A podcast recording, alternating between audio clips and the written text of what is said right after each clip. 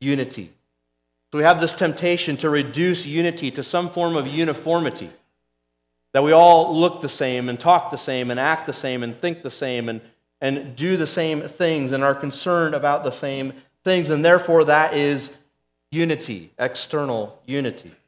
Or there's the temptation to repackage this unity as everyone just getting along with each other relationally. That somehow we find a, a way to just make things click in the body and we all work together relationally. Really having no true substance of unity just trying to find a way to get along. And, and this is the, the aim, the target, uh, or the method, I should say, for the target of the ecumenical movement, in which we try to lower all the theological walls of distinction between different church groups. And we lower them so low to their lowest common denominator that we can hold hands across different church groups and call this unity. So we minimize truth for the sake of what we deem to be oneness or unity. And, and so we have to give up basic theological truths like the deity of Christ and the inerrancy and sufficiency of the scriptures and the nature of salvation. And so there's groups that have differing views on that that want to hold hands across denominational boundaries and call it unity. This theological reductionism is the only path to that kind of unity in the broad spectrum of those who call themselves Christians. I ask you, is that what Jesus is praying for here? in John 17? Is that his goal in asking the Father to make us one in the church? There's also the unity in the local church, not thinking ecumenically outside of our church, but just within the local church.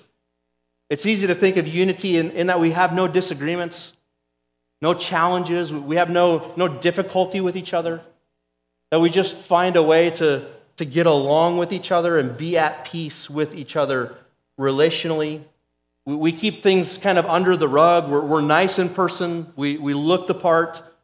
Underlying, there might be all kinds of issues, but we have relational peace. Is that what Jesus prays for?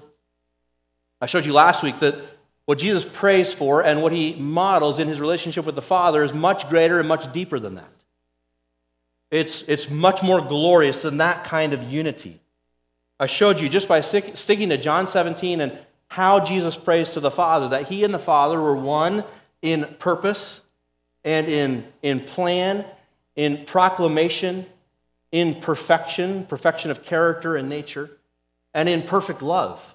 And so that's what the, the oneness that we have in Christ that Jesus prays will come to reality in the body. That we'd be one in all of those ways purpose, plan, proclamation, perfection as we're grown into the character of Christ and the love of God flowing through us to one another. What I want to do this morning is finish that sermon from last Sunday and show you the last two points of Jesus' prayer for the church. So I showed you the nature of that unity last week. I want to show you this morning the result of this unity, and that's at the end of verses 21 and 23. Jesus asks the Father to make them one, and he says, so that. That's a, a purpose statement. Here's the result of why he's praying for their oneness so that the world may believe that you sent me. And then in verse 23, so that the world may know that you sent me and loved them even as you loved me. So the result of this unity is an evangelistic result, right? It's an outward focused result, one in which makes us better witnesses for our Lord in the world. This internal oneness exemplifies and validates the message of the gospel, which sits at the center of the church.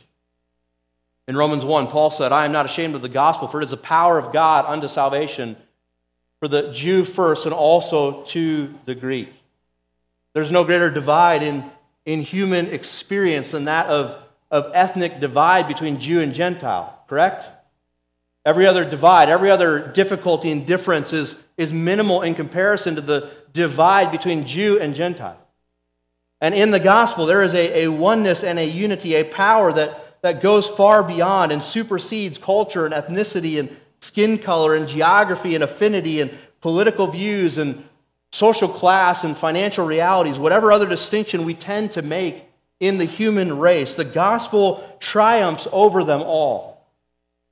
Ephesians 2 makes that very clear. Paul tells us that the dividing wall of hostility has been torn down in Christ. He's talking about the, dividing wall between Jew and Gentile. He says, Those who were far off from Christ have now been brought near to him by his blood because he himself is our peace.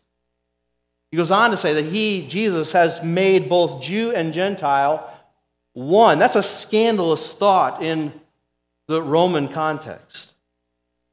Jew and Gentile made one by the breaking down of the divisions of hostility through the tearing apart of his own flesh. So now two are made one, reconciled to God in one body through the cross, thereby killing the hostility. The murder of Jesus produced the murder of the hostility in the human race provided through the gospel of Jesus Christ. This is the glorious work of, of God's sovereign grace by which he calls and chooses some out of every tribe and tongue and nation and people group and, and adds them to one people, his church. And this new body, this new entity, are one with Christ and one with the Father, and therefore they're one with one another, right?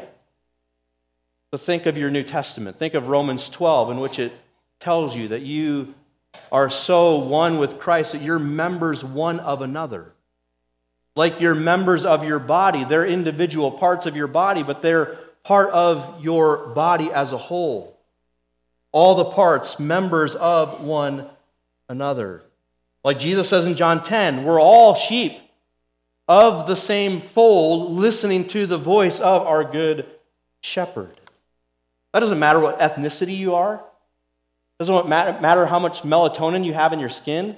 Doesn't matter what social class you are in, in this society or in any other. Doesn't matter how much money you have in your bank. Doesn't matter how you serve in the church. This glorious reality is Jesus is our good shepherd, we his sheep. 1 Peter 2 says we're stones that are built together, put in place by the Lord. And the chief cornerstone of that building is Jesus himself. All things in the, in the building of the, of the church are in line with Christ. And we're individually stones in that building. Ephesians 5 says that we're, we're part of the bride. We together, as one body, are the one bride of our glorious husband, Jesus himself. John 15, Jesus says, I am the true vine, and you are the branches. Apart from me, you can do nothing. He is the, the entity and the source of our power and our life. We are all branches connected to the one vine. And so, this real and true oneness is to be evidenced in the relationships and the ministry of the church.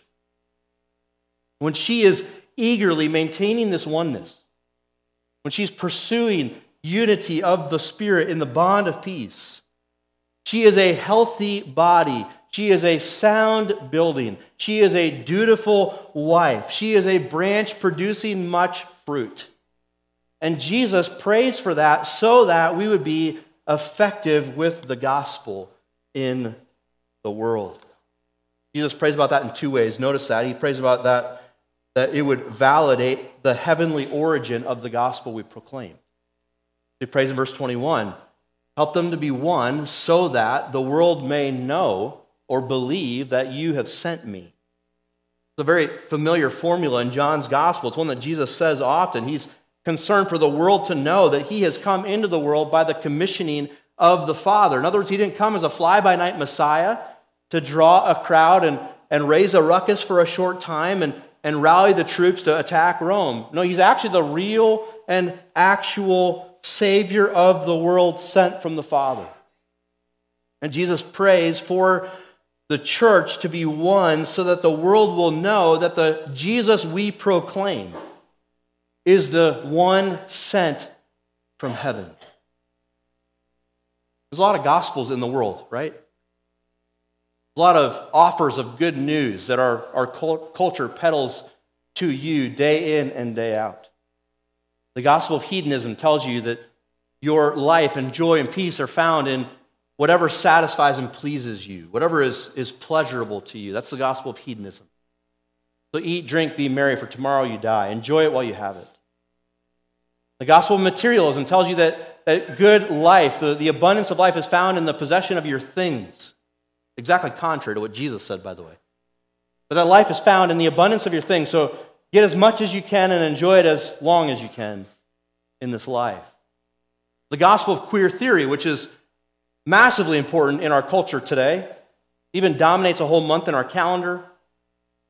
Almost every retailer that you enter into has some display bowing to the God of queer theory. Queer theory tells you that your true life is found in sexual liberty, in, in doing and being whatever you want. That, that actually life is found in absolute chaos. The shirking off of all of God's design and all of God's plan in that category of life.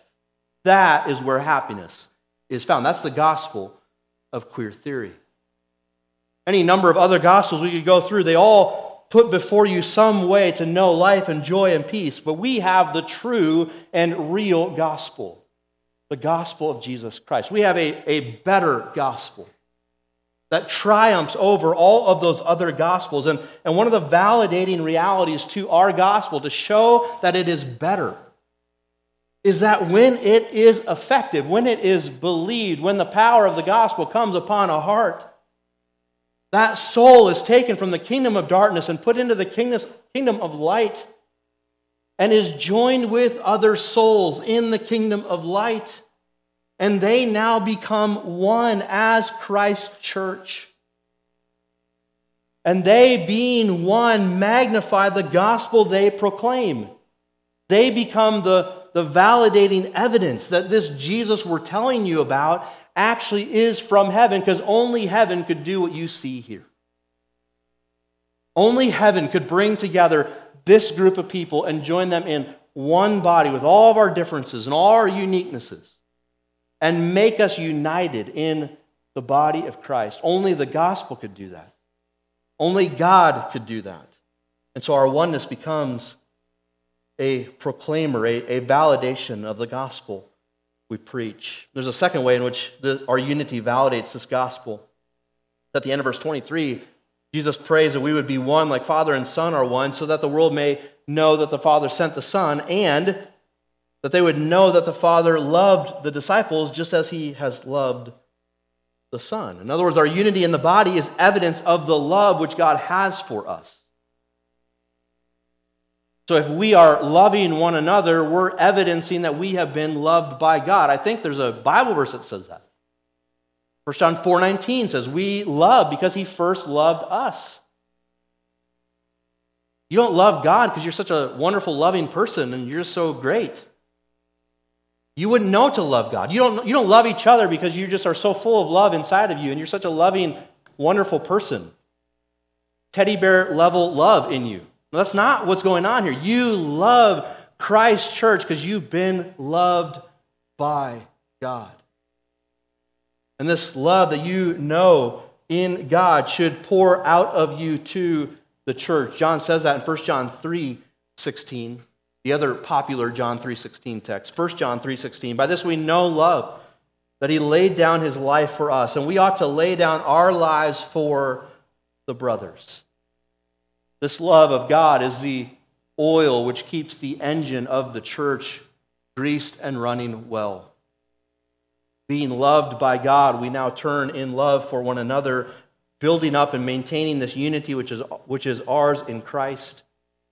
Expressing that unity, that love we all know and share, we now show to one another. And it validates the gospel we preach for what would be a one word description of the gospel other than love.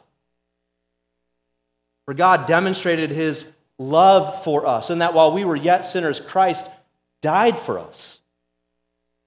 There are many things happening in the work of Jesus and displaying his holiness and his grace and his mercy, but this is primary evidence of his love.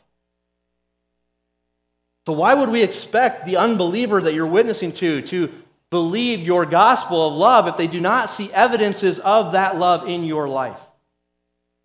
and in the people you say have been changed by the gospel you preach to them. You see, Jesus is evidencing to you, or maybe pulling back the curtains a little bit to our understanding to see that, that God intends for evangelism in the world to be rooted in the local church.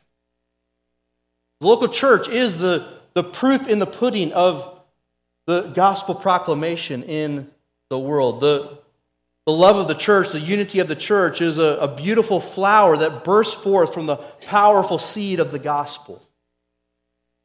In a dark and dingy and stormy world, that flower stands strong and bright and beautiful, magnifying the seed that created it and the one who planted the seed, the God of heaven. The result of this is that the world may know the gospel we preach is really the power of God unto salvation.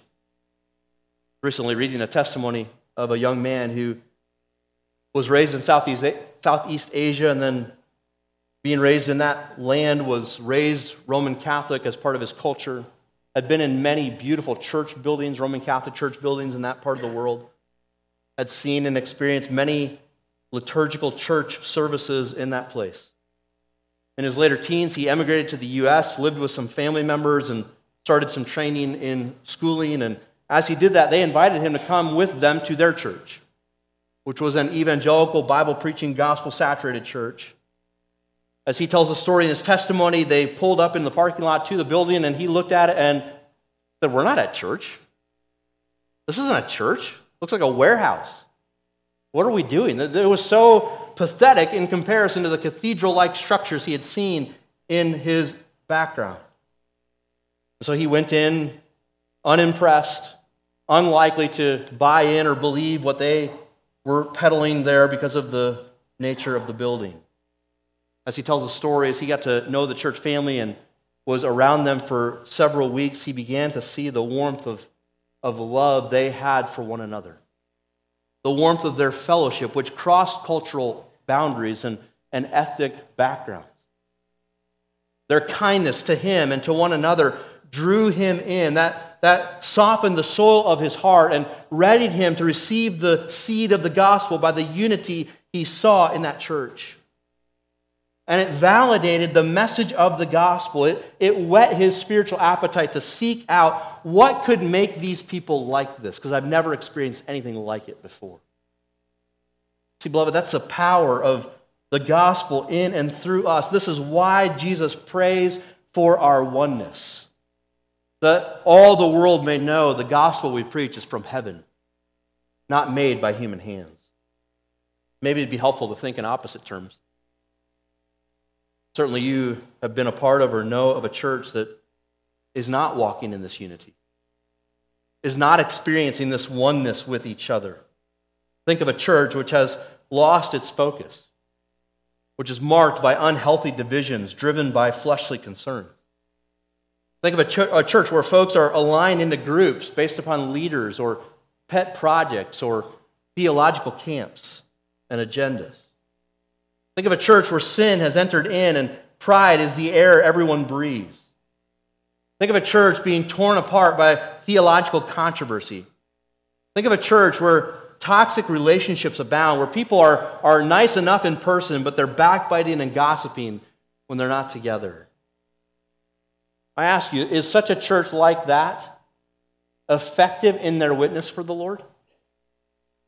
Are they able to be a bright light in a dark world? Are unbelievers drawn to that kind of church family? Does that ch- type of church abound in gospel fruitfulness? And you know, of course, it does not. You and I have been around enough churches struggling with those kinds of issues to know that that reality is a blight to the testimony of Christ. Turning inward, focusing on our problems, trying to deal with the issues, struggling as a body, and weak in our witness. It's one of the greatest things you can do for the sake of the gospel in Newton, Kansas, is to give yourself heart and soul to maintaining the unity of the body as you love one another well, as you live in light of the truths of the gospel. The church, which is united in Christ, is a powerful evangelistic tool. Evangelism is personal and needs to be proclaimed. You can't just live the gospel and hope people figure it out. You have to say and speak the gospel. The gospel is words, it needs to be proclaimed. You have personal accountability for those in your life who don't know Jesus. You need to tell them of this Jesus and call them to believe in him. But you're also being evangelistic when you love your brother or sister who are hurting. You're also being evangelistic when you know of a need and you give of yourself to meet that need. You're also being evangelistic when you know there's a problem between you and a brother or a sister and you determine to help fix it out of love and a desire for the unity of the body because the unity of the body, the oneness of the body of Christ, is the validation of the gospel we preach. And the flip side of that coin is if you are going to destroy the unity of the body of Christ, if you're going to hold on to pet sins, if you're going to elevate minor theological concerns and have those predominate your view of the body, if you're going to grow in grumbling and murmuring and complaining about the body of Christ, if you're going to let sin go unchecked and be disruptive to the unity of the body, you must know you're not just ruining the unity of the body. That is serious enough. You are endangering the power of the witness of the body of Christ. Was speaking this last week on the phone with a brother pastor. As he expressed to me the concerns he was facing, he was talking about some ministry ideas that they had. And one of the things they're working through is just how, how they recover a good name as a church in their community. The pastor before him had been caught in a scandalous, public, sinful reality. And now, some 10 years later, when their church name gets named in the community, that, that is still what is first brought up in the conversation. I say that to say, believe, believers, this is of utmost importance to you. There, there's an evangelistic element to your holiness and your oneness, your sanctification and your unity in Christ. It's validation of the gospel we preach. No wonder then Jesus prays for that for his church, that we would be one so as to have gospel reality put on display. Then I want to show you the fullness of this unity, verses 24 through 26 in John 17. Jesus prays for them that they would be able to be with him where he is, so that they may behold, not just see, glimpse at, even perceive with their eyes, but behold, gaze at, take in, study, know it in its fullness. He longs for them to be with him and behold his glory. This is a prayer for the finality of the salvation of the church. Jesus has already told them back in chapter 14 that I'm leaving you, I'm going to prepare a place for you. But don't worry, if I go to prepare a place for you, I'm going to return and bring you with me so that you can be with me where I am, right? This is prayer form of that promise, John 14, 2, now prayed by Jesus to the Father asking the Father to do the thing that they have determined before the foundation of the world to do, and that is to bring all of his sons to glory. Son is praying in line with the foreordained will of God, determined in eternity past and in the present, compelling Jesus to pray. There's a lesson for you there. I'm going to actually come back to that next week. I think we need to come back to John 17 and learn lessons on prayer from Jesus. one of those is, and I'll you know, just give you a little commercial. One of those is Jesus knew the will of God, had agreed to. He is the part of the Godhead, one of the members of the Trinity. Agreed to leave heaven to accomplish that will, and yet still prays that that will would be accomplished. He prays for our unity leading to our glorification, the finality of our salvation. This is the end of the matter for Jesus' high priestly prayer. Earlier in the chapter, he prayed for himself.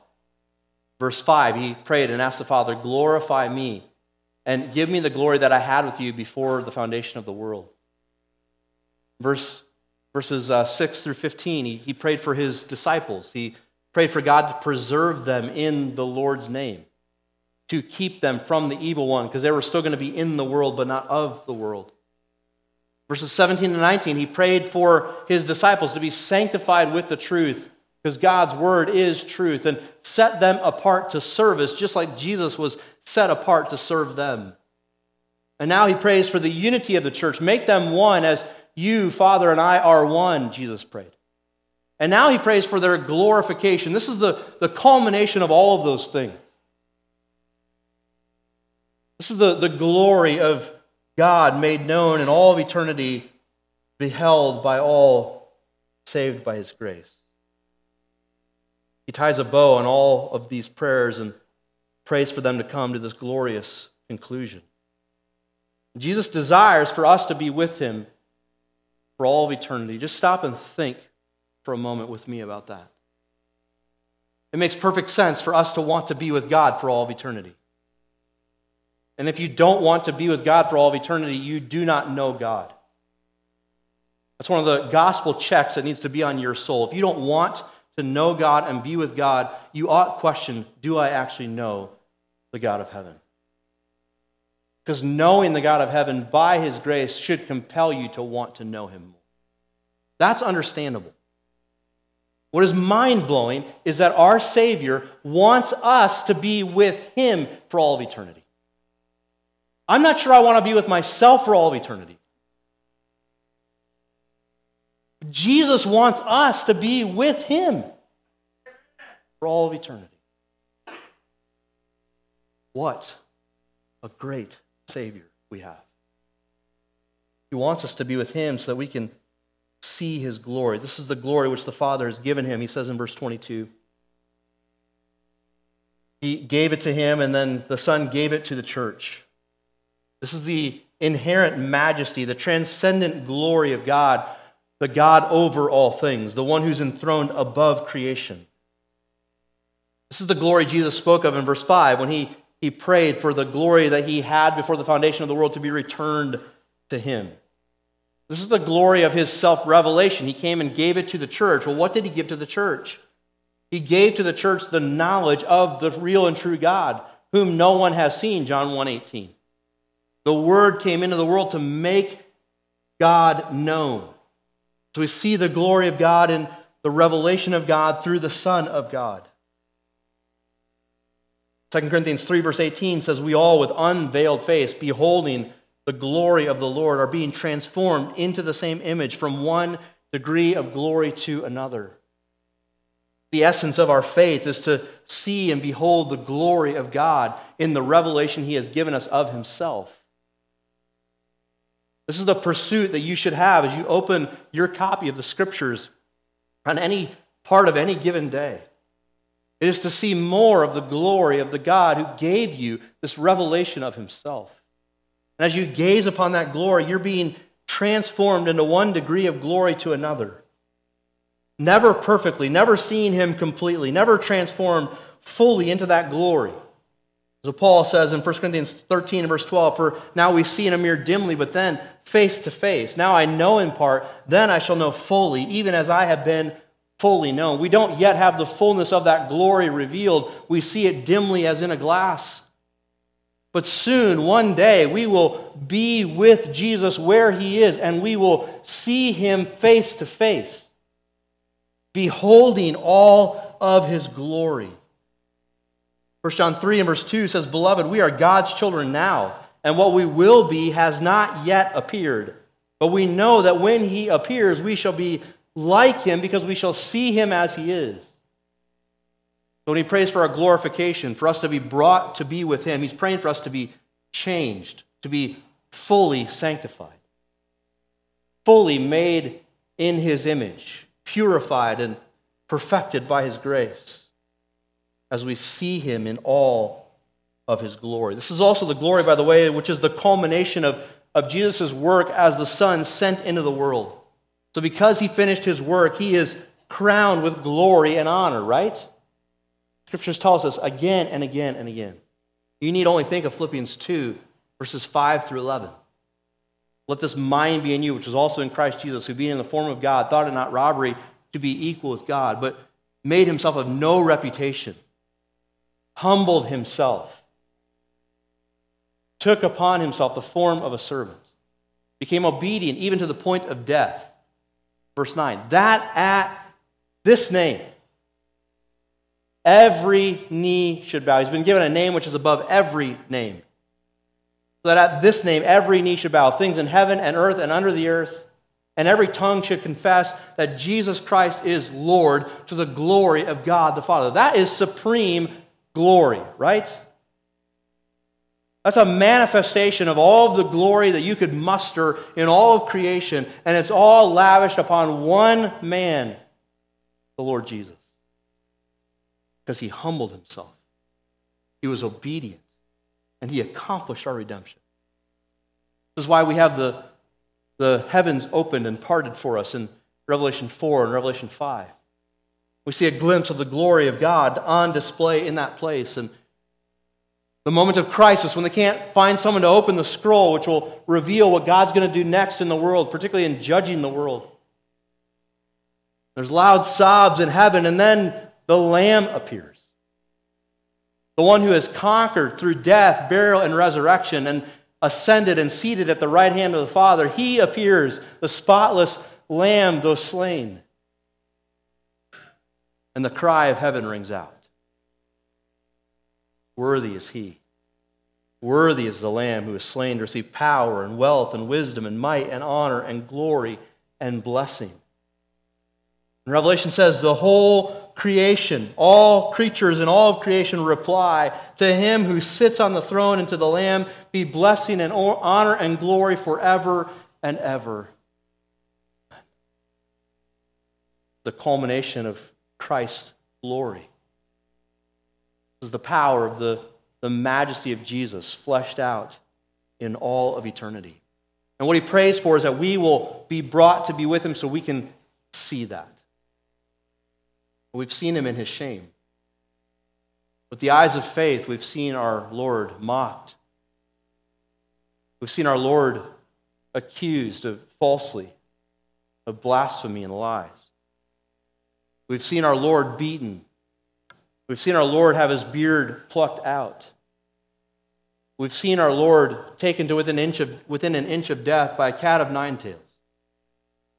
We've seen our Lord stumble under the weight of a wood cross as he is on the verge of death. We've seen our Lord nailed to a Roman execution stake and raised up in mockery and shame, naked and betrayed in front of all struggling for every breath, mocked by every bystander and passerby. We've seen the world reject our Jesus. And now he prays Lord, bring them, these who know you and know me, know that you have sent me. Bring them so they can see me in my glory. In 1987, the winner of Wimbledon went against all protocol. After you win Wimbledon, you're supposed to dutifully wait for a member of the royal family to bring you the trophy. All the pomp and circumstance of royalty and in England was on display in Centre Court, Wimbledon. This man, an Australian, not that he didn't have respect for the crown, it's just that he wanted something else more in that moment. Going against all protocol, after he had won Wimbledon, he jumped the, the barrier between him and the fans and he ran up and embraced his father and all the team of people that were around and rejoiced with them in the moment in the glory of winning the hardest tennis tournament in the world. They came back down and they gave him the trophy and they were interviewing him afterwards. They asked him, what, Why did you make a member of the royal family wait? Don't you know what you did? He said, Listen, this is what it was all about. My family was with me in all of the hard things. I wanted them to be with me in the joy of the moment. In a similar way, this is what Jesus is praying for us. We know that shame. We bear that reproach with him as followers of the Son. And he is calling us to be glorified with him so we can behold him in all of his triumphant glory of all the wonders of heaven, preeminent among them will be the display of the glory of Jesus Christ, our Lord. And so he prays for our oneness, leading to our glorification, that we may see him in all his glory. Beloved, may we pray similarly. May we pursue the unity of the body, keeping our eyes fixed on that moment when we're brought to be with him. Let's pray. Father in heaven, thank you for the power of your word, the ministry of your spirit to teach us. We ask that you would preserve us, sanctify us, and unify us so that one day you would glorify us. Not with a glory our own, but a glory shared from you with us as you bring us into your presence and change us to be like you. So, Father, we ask that you would accomplish this work for the honor of your own name in this church. In Jesus' name, amen.